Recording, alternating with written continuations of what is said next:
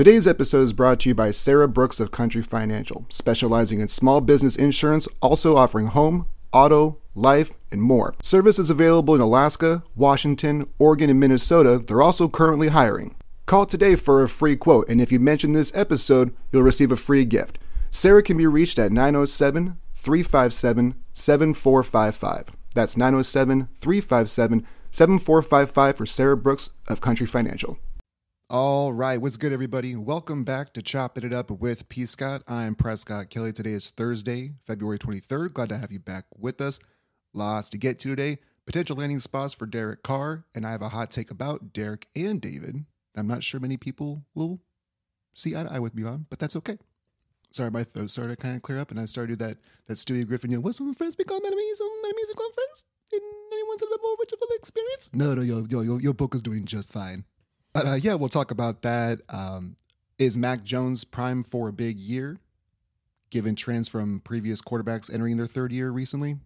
Are the Cowboys actually interested in CJ Stroud? We've got a couple other topics that we'll get to throughout the day as well. We had an interview lined up, and I'm hoping that it doesn't get canceled. It sounds like it needs to be postponed through the day. And uh, I'm sure they'll be in contact with this person. Hopefully, it can still come to fruition. If not, I totally understand things happen, but we'll do our best to make sure that it still does. For those of you that follow the Chop on the P. Scott page, you know who I'm talking about. If you don't, it'll be a surprise if we get to it. But now for today's topics. Man, the Raiders did Derek Carr so dirty. And this is why I I mentioned it briefly on a previous episode where this is why I'm so for player empowerment. Because these owners and GMs and teams, like they really just don't care.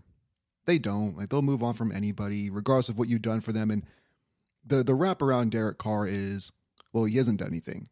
Man, you look at that dumpster fire of a team. You tell me one person who could, besides the names of like Tom Brady and Patrick Mahomes.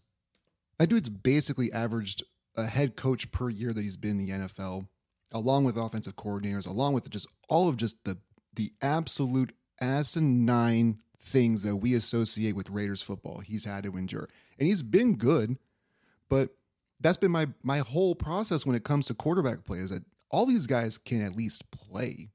I mean, there's a handful of dudes. It seems like Zach Wilson's one of those dudes who can't play, but maybe it's just between the ears. Maybe it's just I don't know. I don't know with him, but the way that I look at the NFL landscape of quarterbacks is it's just there's three to five great ones, there's three to five that aren't good, and then everybody else is just circumstantial. You can basically you can basically just spin a wheel of the other 25, 26 organizations with the other 25 or 26 starting quarterbacks besides the eight or so that I just gave you as an example of the best and worst. And you're going to get a similar product regardless of where you put them. Because that's basically what the NFL is, anyways it's I know that I sound like a broken record, but we know there's three or four really good teams, three or four really bad ones, and everybody else is just basically a 500 football team, which is basically what all these quarterbacks are. They're 500 ish type winning quarterbacks. You'll get a little bit of variance year to year, but we kind of know what we're getting ourselves into. And Derek Carr to me is one of those guys who's in that realm of you can win with him if everything else around you is good. But again, that's just about everybody else. But the narrative becomes we can't do anything with Derek Carr just because He's only been in what the playoffs. What I think one time in his career, uh, two times because they went not this year but the year beforehand. The the thing is that you, it's not that you can't win with Derek Carr. It's just the Raiders can't win with anybody. But when you got that narrative of well, you can't win with them, now all of a sudden you have to start to kind of like put that narrative in your own hands as a player. That's why I think that Kevin Durant did what he did. He went to Golden State because he's like, I'm not going to get any respect until I win one. And then he went someplace, went to Golden State, won one, and still, through most people's eyes, didn't really win one, which I think is the dumbest thing ever. Because if you could actually control where you worked all the time and you weren't happy and you could just pick up and go, wouldn't you want to do it? Wouldn't, wouldn't like wouldn't you want your life to just be better if you could? And I feel like that's what the backlash is for most of these athletes. Uh, of these, most of most of these athletes is because now they have an easy, I guess you could say easier, but they have more power and they have more of an opportunity to literally just pick up and go. And when you have the money, it's easier to do that. I get it. But I feel like most of the backlash that comes from the media and fans is just because they're not in a position of power like these players are now.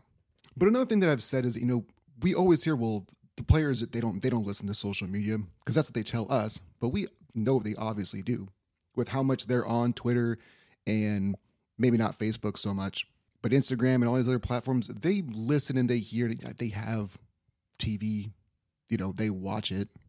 So Derek Carr hears just all of the bullshit about how you can't win with him. So what are you going to have to do now?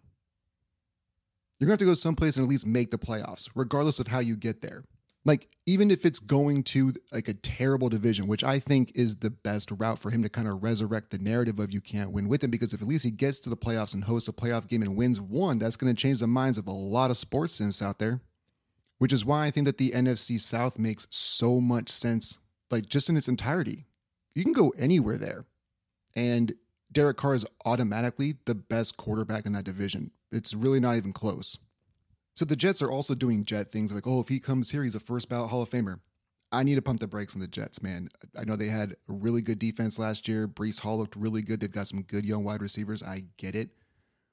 But like I always say, you're the Jets until you're not the Jets anymore.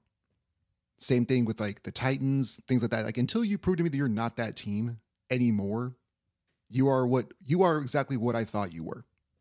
So with the Jets saying he'd be a first ballot Hall of Famer if he went here, okay, whatever you say, because there's nothing in the past like 10 to 12 years that makes me suggest otherwise.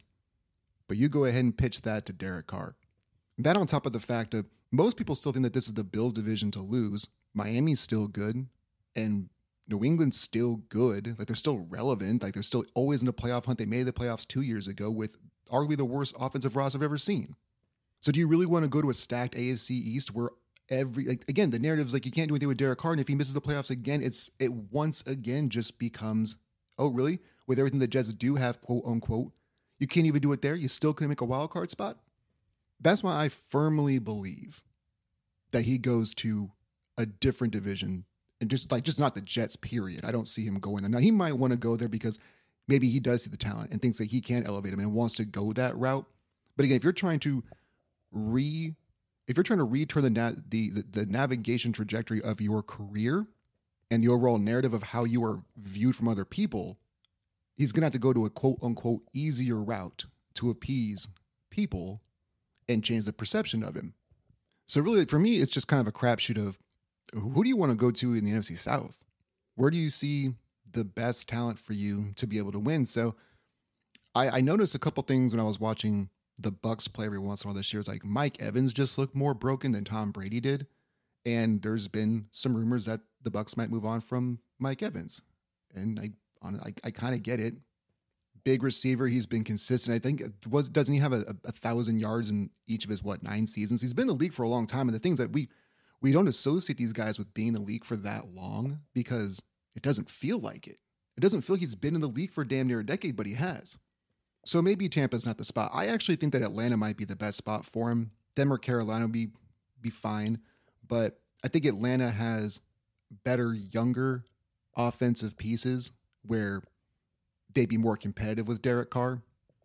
And I think it'd be fun to watch him there. I mean, it's, it's largely a run heavy offense, and you're not going to use him the same way that you were using Marcus Mariota, but you don't need to now because you have a, an actual quarterback, which is weird. I don't know this to be true, but I'm just saying if you're trying to to change the way that people look at you and the winner mentality, then you got to go someplace where the division's weak, and, and they're gonna they're gonna call it that as as well. You're only playing a weak division. Brady got a little bit of that too, and that's the reason why the Bucks made it to the playoffs with a losing record. I understand it, but it's weird how just week to week these things change with just if they were to make the playoffs, if they hosted a playoff game, and if they won, all of a sudden it goes from, well, it was the Raiders the entire time with one playoff win. That is how the narrative changes.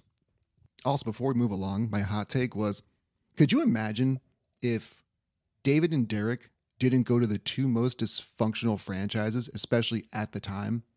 David got drafted by the Texans, an expansion roster, and he got sacked more than any quarterback ever at the time.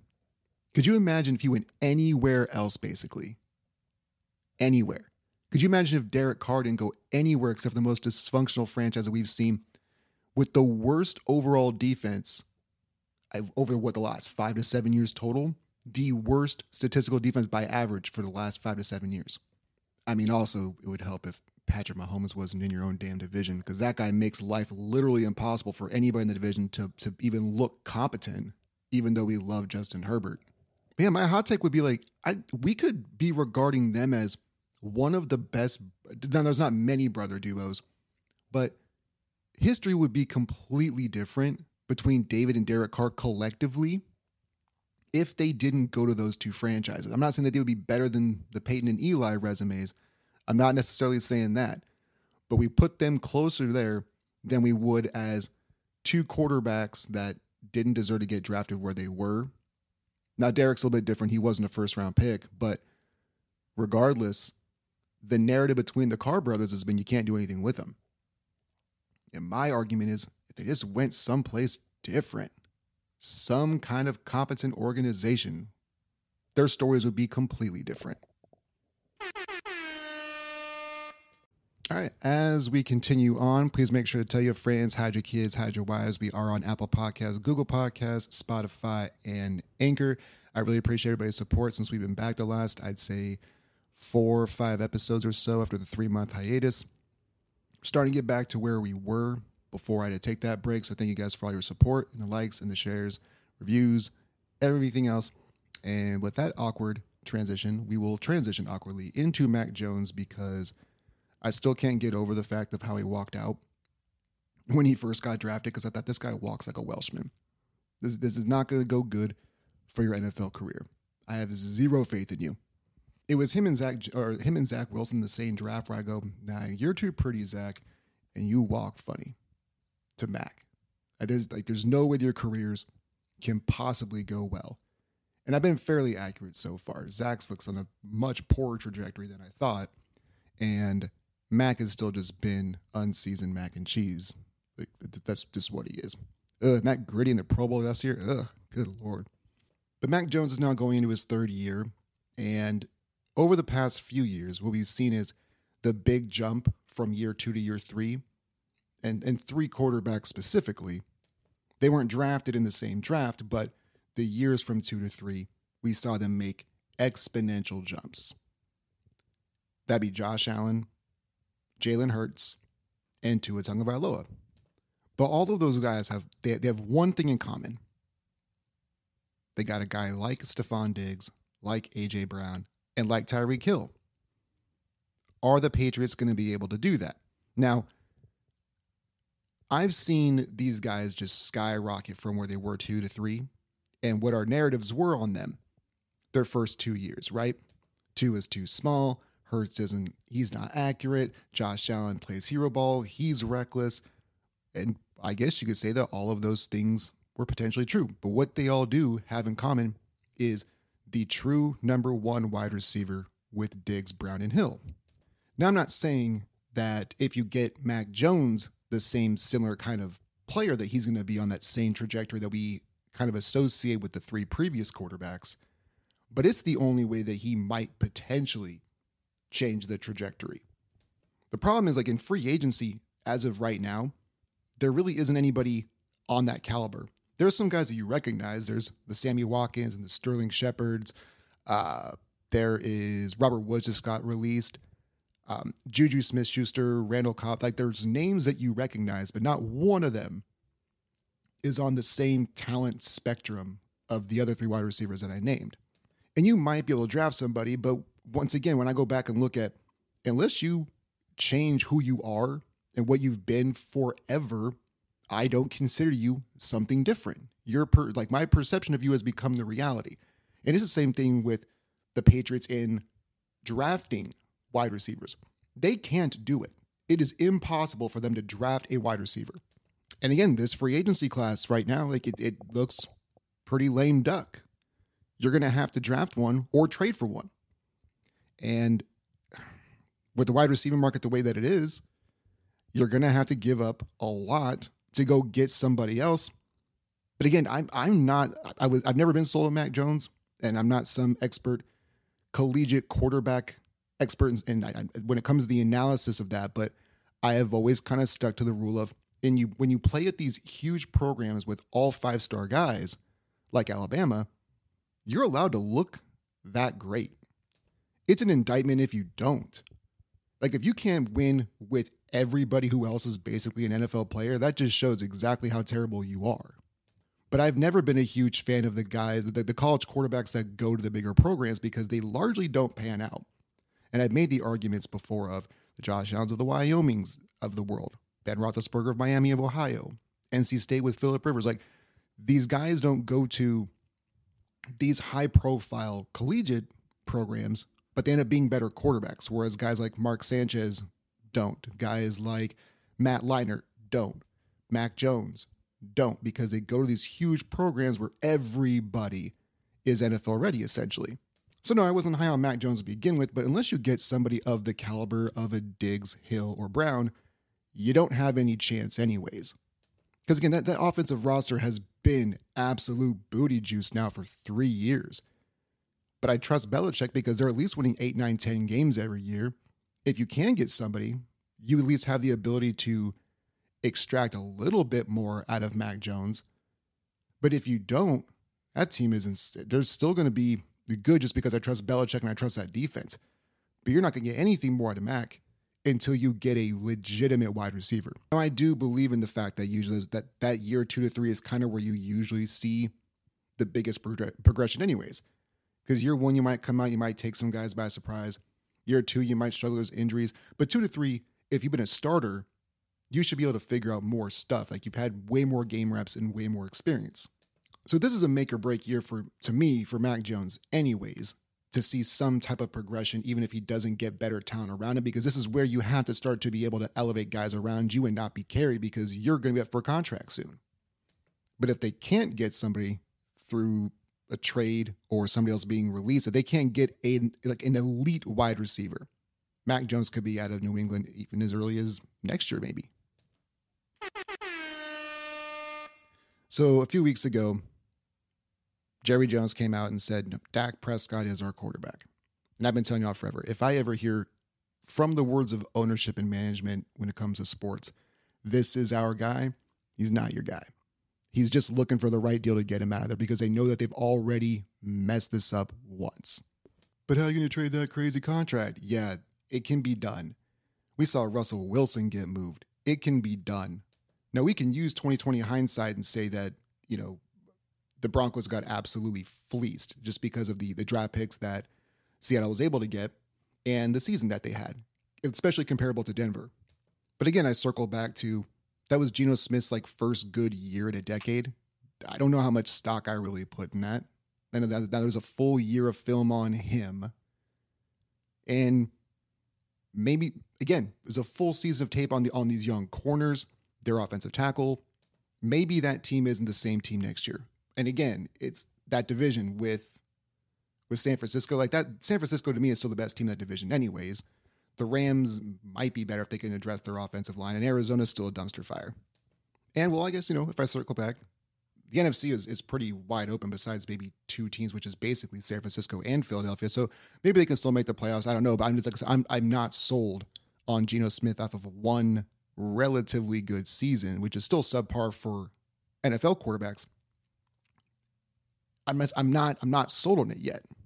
But to get back on point is people thought that the Russell Wilson that that contract couldn't be moved, but they were able to. And Dak Prescott, like they already paid him the 75 million. Like that's not that's not part of the equation anymore. They paid him one bonkers lump of 75 mil, but that's not the case anymore. And every NFL team thinks that they can win or they're just one quarterback away. But when Jerry Jones says Dak Prescott is our guy, no, he's not. He's just waiting for the right deal. He's waiting for the right amount of compensation that he's willing to part with it. And I don't know for a fact if he will get traded, but it wouldn't surprise me if they do. And if they do, I wouldn't be surprised if they go get CJ Stroud or another quarterback. Stroud seems to be like the secondary quarterback, right? It seems to be a toss up between Stroud and Bryce Young from Alabama, which goes back to my point of I don't know if either of these guys are going to be good because they're playing with four and five star guys all around them all the time. But for us to just blindly say, well, Jerry Jones said that Dak's our guy, he's clearly the guy, and especially because of that contract. No, no, no, no, no, no, no. No, no, no. Don't believe it. There's no these owners have lied to you your entire lives in the landscape of sports. I just believe that Jerry Bear hasn't got what exactly he wants for Dak yet. If they do, if they do trade off of him from Dak, I could absolutely see them going and getting a quarterback.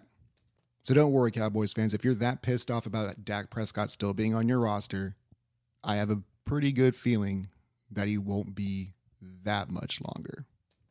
I, but that's that's the thing too. Jerry is so he's so odd to put a to put your hand on, right? Because like he the one thing he is is loyal to to these guys. Like like he's completely irrationally he's irrationally loyal to guys like Zeke Elliott. Just like he was to Jason Garrett, just like he's probably going to be to Mike McCarthy.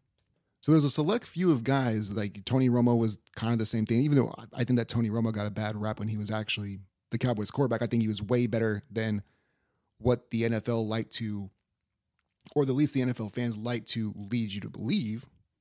But again, you play for the Cowboys and you're under just a, a different level of scrutiny. But if Jerry wants to actually win a Super Bowl before he passes away, because he's on borrowed time, like he literally looks like the crypt keeper right now. If his real objective is to win a Super Bowl, he's going to have to trade Dak. He's going to have to get another wide receiver. He's going to have to let go of Zeke. To me, that's the only way that he's even going to remotely have a chance of getting a Super Bowl, especially because of just of how good Philadelphia and San Francisco are, like just across the board talent wise. That's a huge jump to be able to to knock somebody else off because at least like in the AFC, there's better teams, but anybody can beat anybody. The NFC right now, there's two. It's Philly and San Francisco. And they're miles apart better than anybody else in the conference. The entire conference. They are miles apart. But I just want Cowboys fans to breathe easy because if you are that mad at Dak and don't want to measure quarterback anymore, don't worry. I'm I can look through all of the managerial coach bull speak. He'll move Dak if he gets the right compensation. I firm I firmly believe that. He's just waiting for the right deal. Tua is out here on a remix of the song Blame It on the Alcohol. Cause I'ma take the shot of this nouveau. It, didn't you know what's going down? You and I can kick it like judo, judo, you know what I mean. Shorty got drunk, thought it all was a dream, so I made her say, ah, ah, that. That's he's doing. I didn't have to do all that, but I wanted to. This is my show. Get. Um, so, like, I understand the reasoning for it because, like, his his his explanation is like, I need to learn how to fall better, which to me is one of those weird things that you shouldn't have to learn how to do, right? But it goes back to when you're not ever getting hit. I mean, he got he got crushed once at Bama, but that was more for not getting down. It didn't have anything to do with him snapping his head back, which has been every single concussion that he's got because he's getting thrown around like a rag doll. The Alabama injury was a, like a hip injury. Got to get down. So there's I I feel like there's benefits to these things to do, obviously, especially when you haven't shown that you have the ability to do it because you haven't had to do it because you never got touched before. I could see him wanting to, you know, better protect himself if he wants to have the longevity of a career that he thinks that he's capable of having. It is odd to me that you feel like you have to do it now in your early 20s to learn to learn how to get up from a hit. But again, I guess that neither here nor there. To me, the sliding is more of a it's it's a more valuable like ability to learn than learning how to fall. But when you're as tiny as Tua is, I guess you got to take all the precautions that you can. The thing that I'm that I understand the reasoning for it, but when you're that, it is like when you're that tiny, I don't know how much control he's really going to have over. This is different if you had a dude who was a little bit bigger, like a Josh Allen, because there really isn't. There aren't many people in the NFL, especially with that don't have 90s and 70s and 80s on their jerseys. I mean, it's different now, but you get what I'm saying. If they're not defensive linemen, it's gonna be really difficult. Excuse me, really difficult to bring down a guy like Josh Allen by yourself, anyways and then being able to bring him down in a manner that's going that he's not going to be able to brace himself at all seems very unlikely to me. Whereas with Tua, it happens. God, I, it feels like every time he does get hit, he's just getting tossed around. So I understand the purpose of the task, the purpose of him wanting to have that extra level of, I guess you could say, protection. The biggest reason why I bring it up is I just want to do a T Pain line. That was pretty much it. And with that being said, unfortunately, I did get confirmation that we are not going to be able to do the interview that we had scheduled, but we are going to reschedule for this weekend, and we should be rescheduling for another interview with an author from the East Coast. That should be a fun one. We have to get some of the details tangled out. But as always, please Make sure to tell your friends, hide your kids, hide your wives. We are available on Apple Podcasts, Google Podcasts, Spotify, and Anchor. And as I always tell you guys, you may not agree with everything that I say, but I'm sure I said something throughout every episode that you or one of your friends has said that they agree with. So if you don't even share the the entirety of the show, if this episode clicks with somebody you know, let them hear this too so we can get the word spread out. Once again, as always, chop it another P. Scott Nation. You guys stay up, stay blessed, and we will catch you this weekend, maybe with a double header.